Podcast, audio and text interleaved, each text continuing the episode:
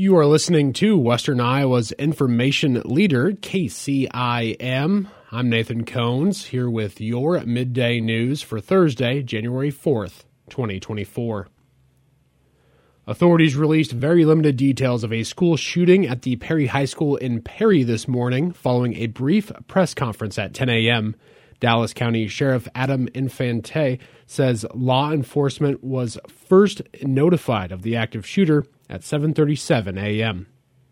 We had a Sears radio activation at the high school, which indicated an active shooter situation. An officer first arrived within seven minutes of that activation and located multiple gunshot victims.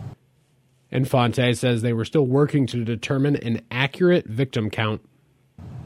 Uh, we're still unclear of exactly how many are injured or what the extent of those are, but we're working on that right now. There is no further danger to the public. The community is safe. We're just now working backwards, trying to figure out everything that happened and make notifications. Infante says they are fortunate classes were not in session yet for the day when the shooting began. School didn't start yet, luckily, uh, so there was very few students and faculty in the building, uh, which I think contributed to uh, a good outcome in that sense. But we'll have more information later on this afternoon. We will not be releasing any more information in the meantime.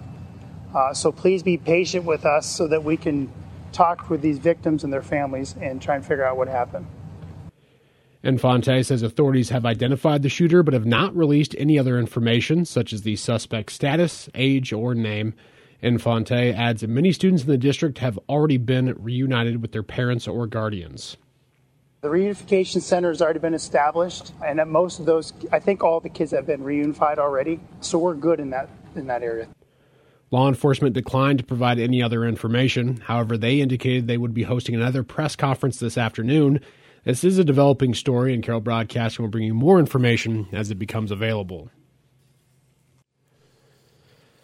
Looking elsewhere, Carroll residents will be unable to enjoy the community ice skating rink in Rolling Hills Park this winter after vandals seriously damaged the venue. In an announcement yesterday, city officials said the rink will be closed for the season after the latest in a series of reported vandalism to the site. Authorities say the guilty parties broke into the locked area, damaging the fence, smashing holes in the developing ice and the liner, and freezing sticks into the surface, creating a potentially dangerous situation for skaters if they were to open. Due to the extent of the damage, city officials indicated it would not be possible for the rink to operate this season.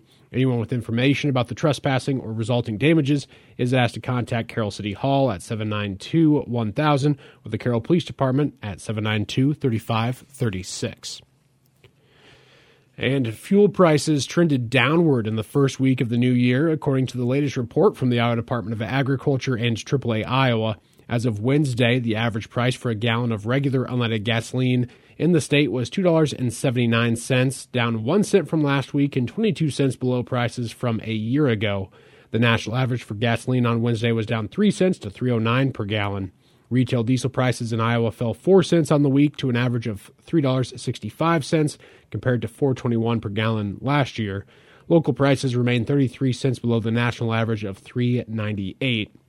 Wholesale ethanol was unchanged from $2.16 and heating fuels, propane prices averaged $1.56 per gallon. Home heating oil av- averaged uh, 301 per gallon, and natural gas prices at the Henry Hub reporting site climbed 16 cents to $2.67 per MMBTU.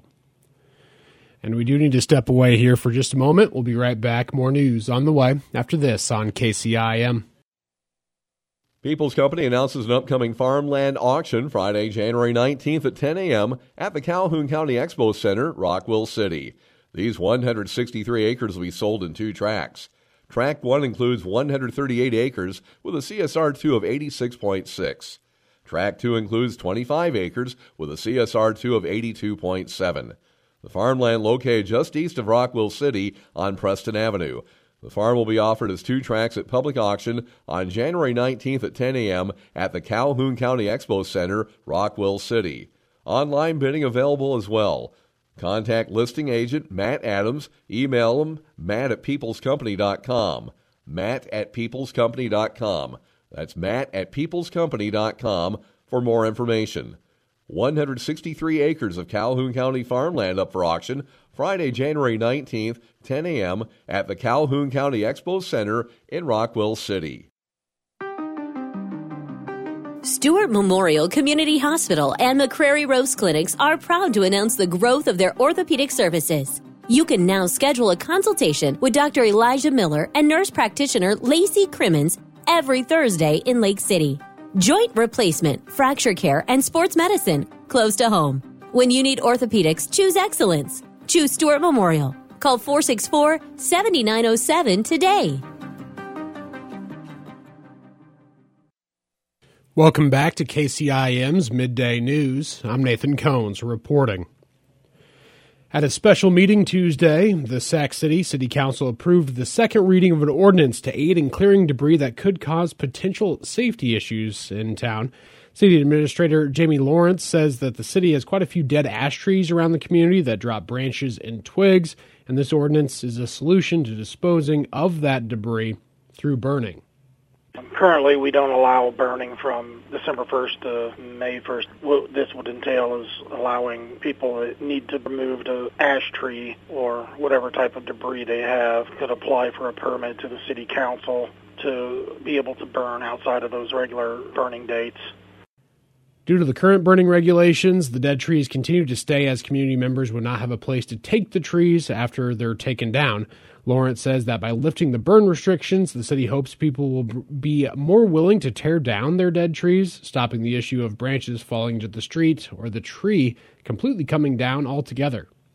The main safety issue, of course, would be if they don't want to remove the tree because they can't get rid of the debris. A dead falling tree can, of course, do a lot of damage to a person it's, it falls on top of, injures.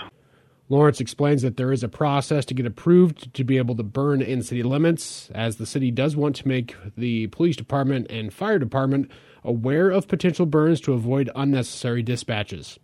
If somebody wants to burn outside of the regular burning dates, then they would come to the city hall and apply for a permit. That permit would go to city council. They would either approve or reject it, which the permit would require that they put the dates that they're going to plan burning. If approved, then the only other stipulation is that they notify the county communication center and the police department at least an hour before they burn so they're aware of it.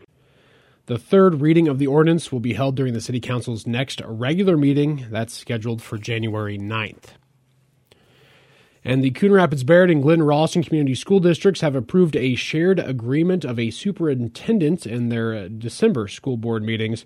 Coon Rapids Bayard currently shares Superintendent Eric Traeger, who will be retiring at the end of the school year, with the Audubon Community School District. Audubon has announced that it is entering a new sharing agreement with a different district for the 24 25 school year. Traeger says after exploring their options, Glidden was the best fit for the Coon Rapids Bayard district. We were approached in Audubon by Exira-Elk Horn to explore a relationship there and decided to go that route, which left Coon Rapids kind of open. And then it turned out that Craig Lynch at Glidden also announced his retirement. So really kind of everything aligned so that it worked out pretty well. And logistically, you know, Glidden is the closest district to Coon Rapids Bayard, more similar in size. And, and we felt like that was a good opportunity to share that leadership position. Grundmeyer Leader Search has been approved as the search firm to aid in finding the next candidate for that position. Traeger says both districts are conducting a survey to allow stakeholders and community members to voice their opinions to aid Grundmeyer Leader Search in finding the ideal professional for the role it gives us an opportunity to kind of hone in on what things that the communities are hoping we will be able to find for our next superintendent. So, for example, is fiscal knowledge more important than community involvement, or is it the other way around? Kind of what do people want to see in their next superintendent? After that survey is closed on January 12th, the districts will continue to take applications for the position until January 28th. On February 7th, the screening interviews will be taking place with the final interviews scheduled the following week on February 14th. Again, the survey is open until January 12th and is included with this story on our website. And that is going to be wrapping up your KCIM midday news for Thursday, January 4th, 2024. I do want to take a moment and remind you that uh, John and I did have an interview with uh, Senator Jason Schultz of District 6 to preview the upcoming legislative session that can be found online in its entirety on 1380kcim.com. I'm Nathan Cones reporting.